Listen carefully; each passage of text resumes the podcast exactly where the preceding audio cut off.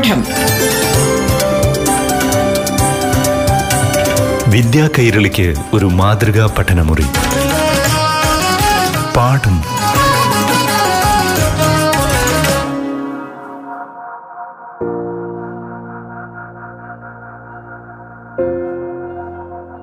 നമസ്കാരം പ്രിയപ്പെട്ട കൂട്ടുകാരെ. പാഠത്തിന്റെ പുതിയൊരു അധ്യായത്തിലേക്ക് എല്ലാ കൂട്ടുകാർക്കും സ്വാഗതം. ഇന്ന് മനുഷ്യന്റെയും മറ്റ് ജീവജാലങ്ങളുടെയും പ്രപഞ്ചത്തിലെ നിലനിൽപ്പ് സംബന്ധിച്ചാണ് ഈ അധ്യായം പ്രതിപാദിക്കുന്നത്. എത്ര കാലം മനുഷ്യനുൾപ്പെടെയുള്ള ജീവജാലങ്ങൾക്ക് ഈ ഭൂമിയിൽ ജീവിക്കാനാകും? ആഗോള താപനം അഥവാ കാലാവസ്ഥാ വ്യതിയാനം എങ്ങനെയാണ് ജീവിവർഗത്തിന്റെ നിലനിൽപ്പിനെ ബാധിക്കുക? ഇതേക്കുറിച്ചാണ് ഇന്ന് പാഠം പ്രതിപാദിക്കുന്നത്.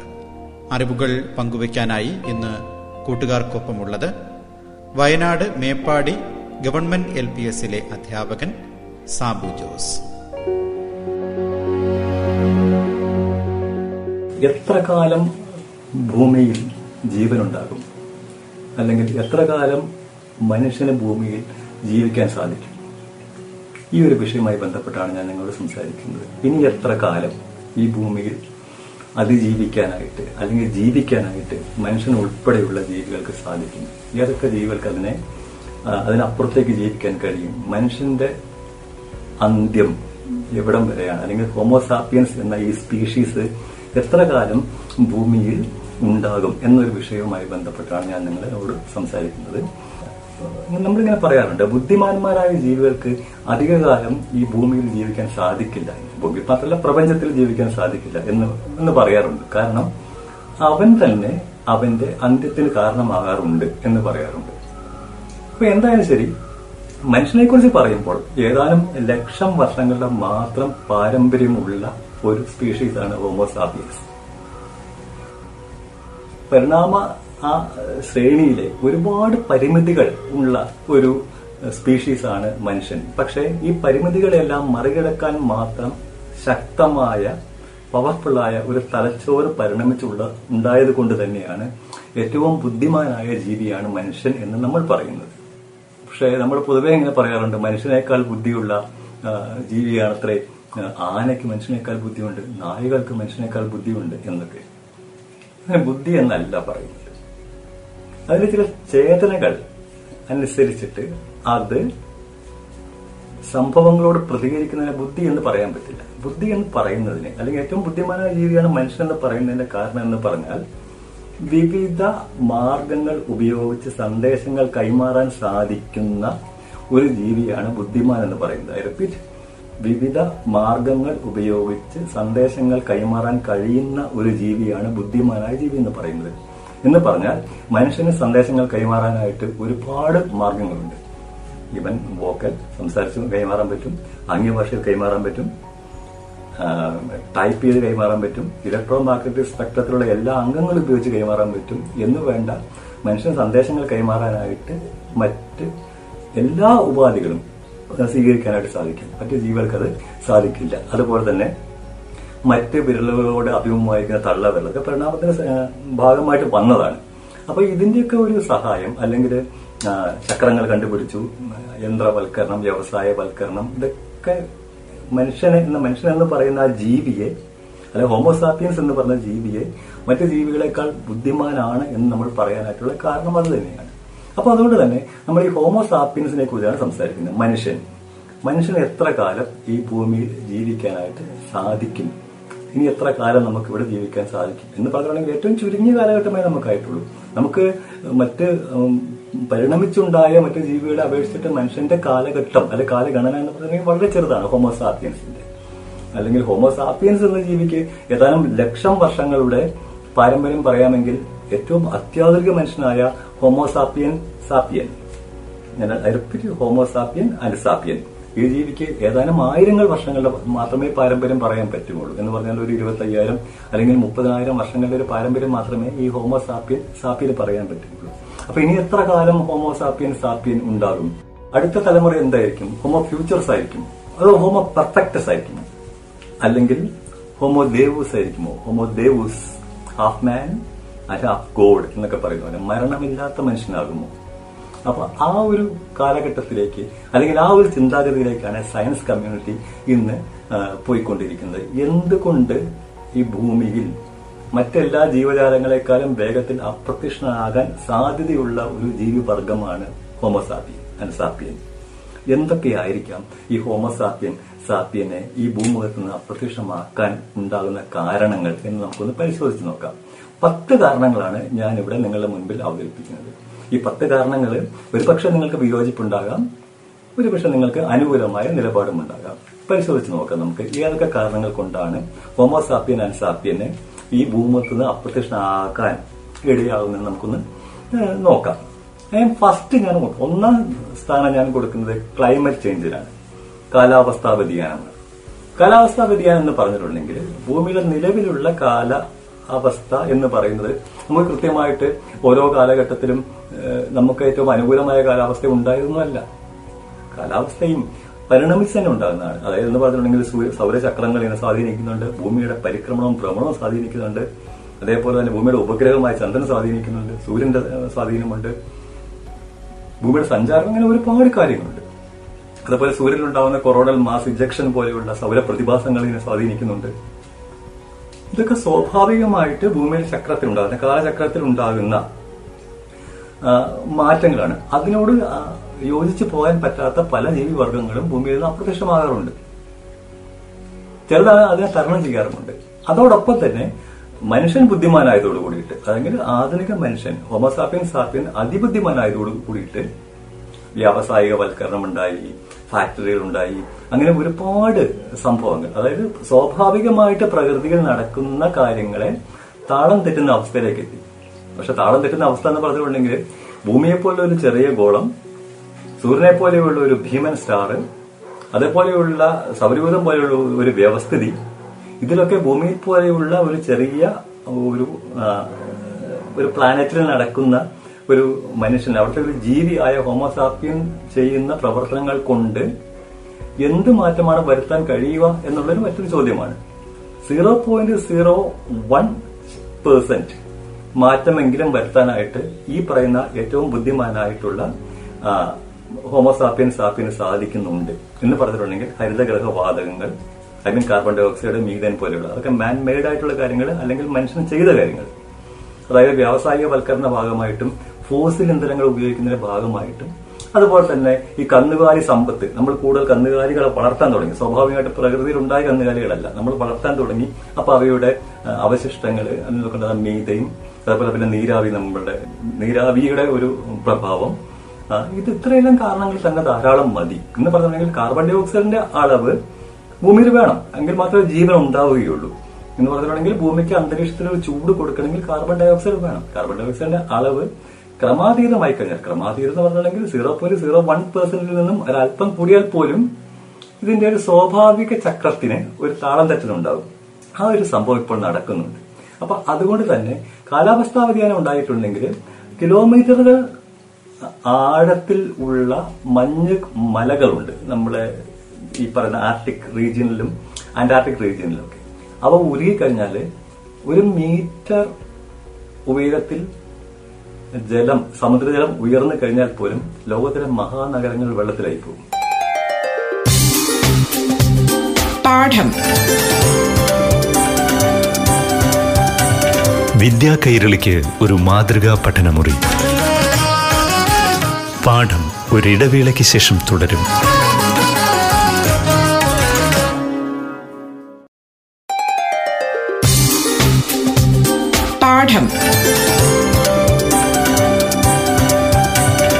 വിദ്യാ കൈരളിക്ക് ഒരു മാതൃകാ പഠനമുറി. പാഠം തുടരുന്നു.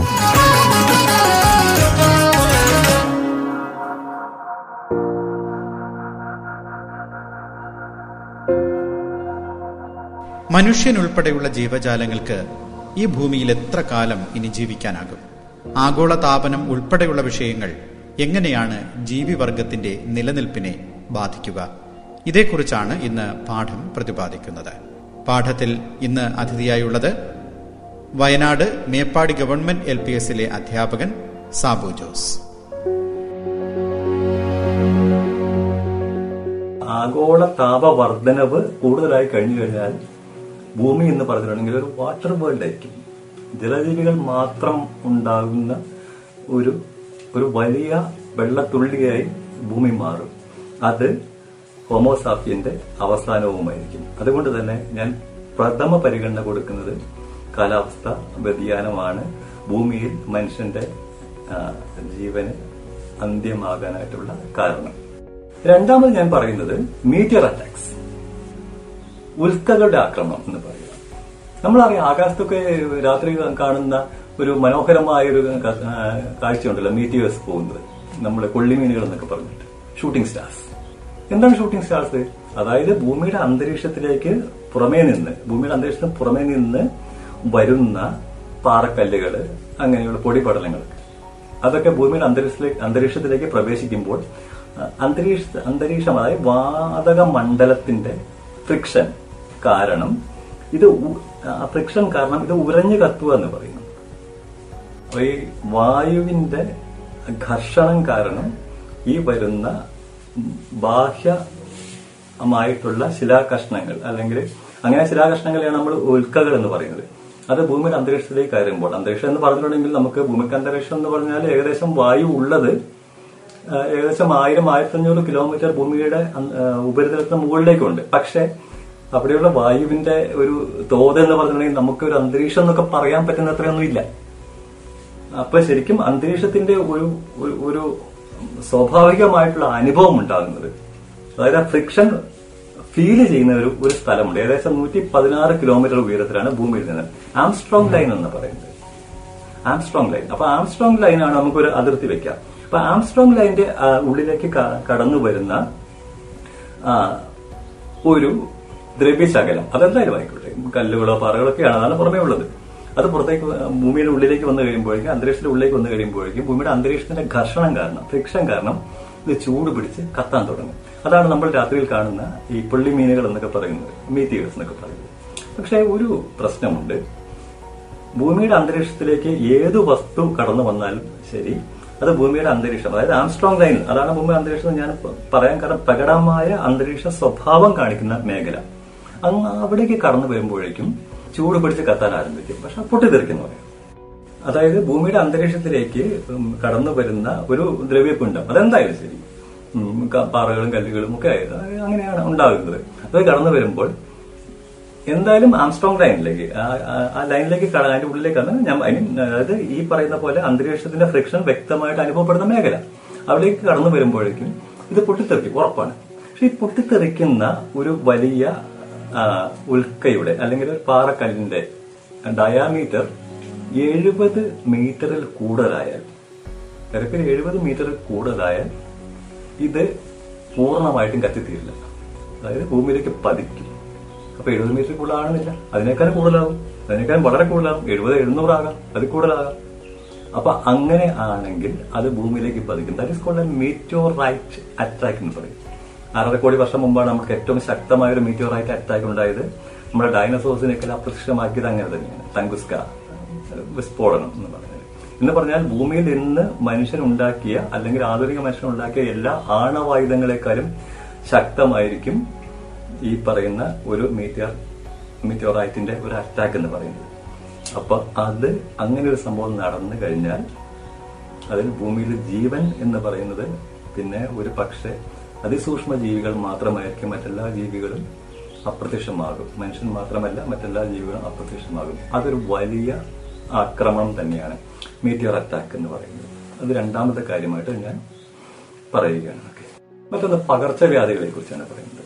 നമുക്കറിയാം സാസ് പക്ഷിപ്പനി മേഴ്സ് എന്നൊക്കെ പറഞ്ഞിട്ട് ചെള്ളുപനി എന്നൊക്കെ പറഞ്ഞിട്ട്. അപ്പോ ലോകസമൂഹം ലോക സമൂഹം വളരെയധികം ജാഗ്രത പുലർത്തുന്ന ഒരു കാര്യമാണ് ഈ പകർച്ചവ്യാധികളുടെ വ്യാപനം എങ്ങനെ തടയാനുള്ളത്? വളരെ ദരിദ്രമായ രാജ്യങ്ങളിലും ആഫ്രിക്കയിലുള്ള കൺട്രീസിൽ ഏഷ്യയിലൊക്കെ ഉള്ള കൺട്രീസിൽ അതേപോലെ ഇത്തരം രാജ്യങ്ങളിലൊക്കെ ഇത്തരം പകർച്ചവ്യാധികളെ എങ്ങനെ തടയുക?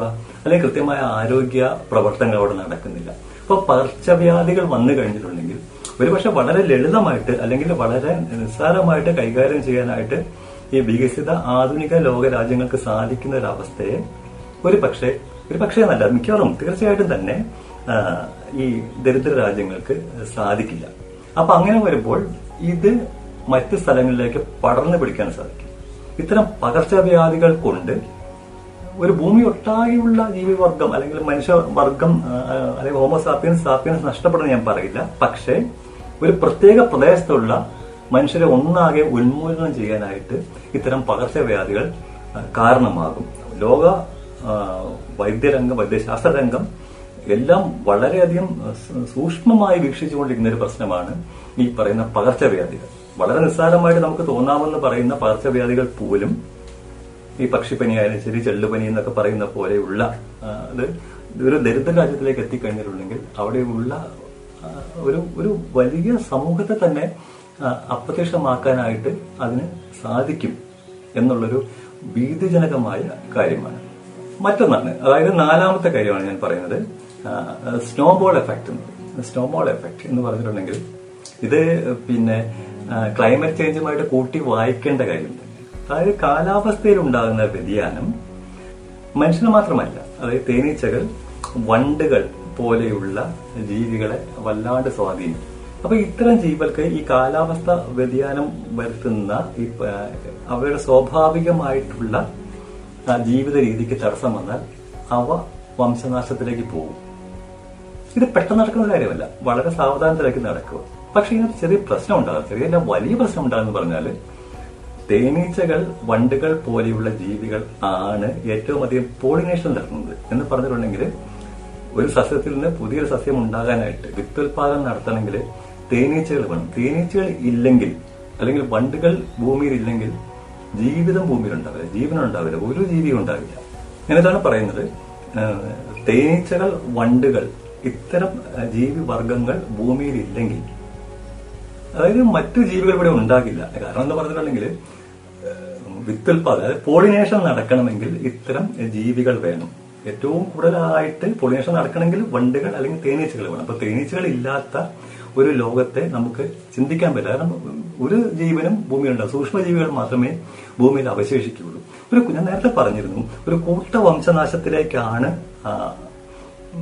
നമ്മുടെ ഭൂമി പോയിക്കൊണ്ടിരിക്കുന്നത്. എന്ന് പറഞ്ഞിട്ടുണ്ടെങ്കിൽ നമ്മളിപ്പോൾ ഭൂമിയിൽ കാണുന്ന ജീവി പറഞ്ഞ സ്പീഷീസുകളിൽ എഴുപത്തഞ്ച് ശതമാനവും ഏകദേശം ഇരുപത്തിയെട്ട് ലക്ഷം വർഷങ്ങൾക്കുള്ളിൽ ഉണ്ടായതാണ് മറ്റെല്ലാം അപ്രത്യക്ഷമായി പോയി അപ്പൊ ഒരു വലിയ കൂട്ട വംശനാശത്തിലേക്ക് പോയിക്കൊണ്ടിരിക്കുകയാണ്. അത് മനുഷ്യനെ മാത്രമല്ല മറ്റെല്ലാ ജീവികളെയും ബാധിക്കാനായിട്ട് ഇടയാക്കും. ഒരു ജീവിവർഗം അപ്രത്യക്ഷമായി കഴിഞ്ഞാൽ പകരം വയ്ക്കാനായിട്ട് മറ്റൊരു ജീവിവർഗം ഉണ്ടാവുകയോ നിലവിലുള്ള ജീവിവർഗങ്ങൾ ആ സ്ഥാനത്തേക്ക് കടന്നു വരികയോ ചെയ്യേണ്ടതാണ് ആവശ്യം. പക്ഷെ ഈ ഒരു സംഭവം ഇപ്പോൾ നടക്കുന്നില്ല. എന്ന് പറഞ്ഞാൽ ഹോമോസാപ്പിയൻ സാപ്പിയൻ എന്ന് പറയുന്ന ഈ അത്യാധുനിക മനുഷ്യനെ പകരം വെക്കാനായിട്ട് മറ്റൊരു ജീവി ഉണ്ടാകാനായിട്ട് ഈ ചുരുങ്ങിയ കാലയളവ് മതിയാകില്ല എന്ന് പറഞ്ഞാൽ ഇതൊരു കൂട്ട വംശനാശത്തിലേക്ക് പോകുന്നു എന്നാണ് ശാസ്ത്രലോകം സംശയിക്കുന്നത്.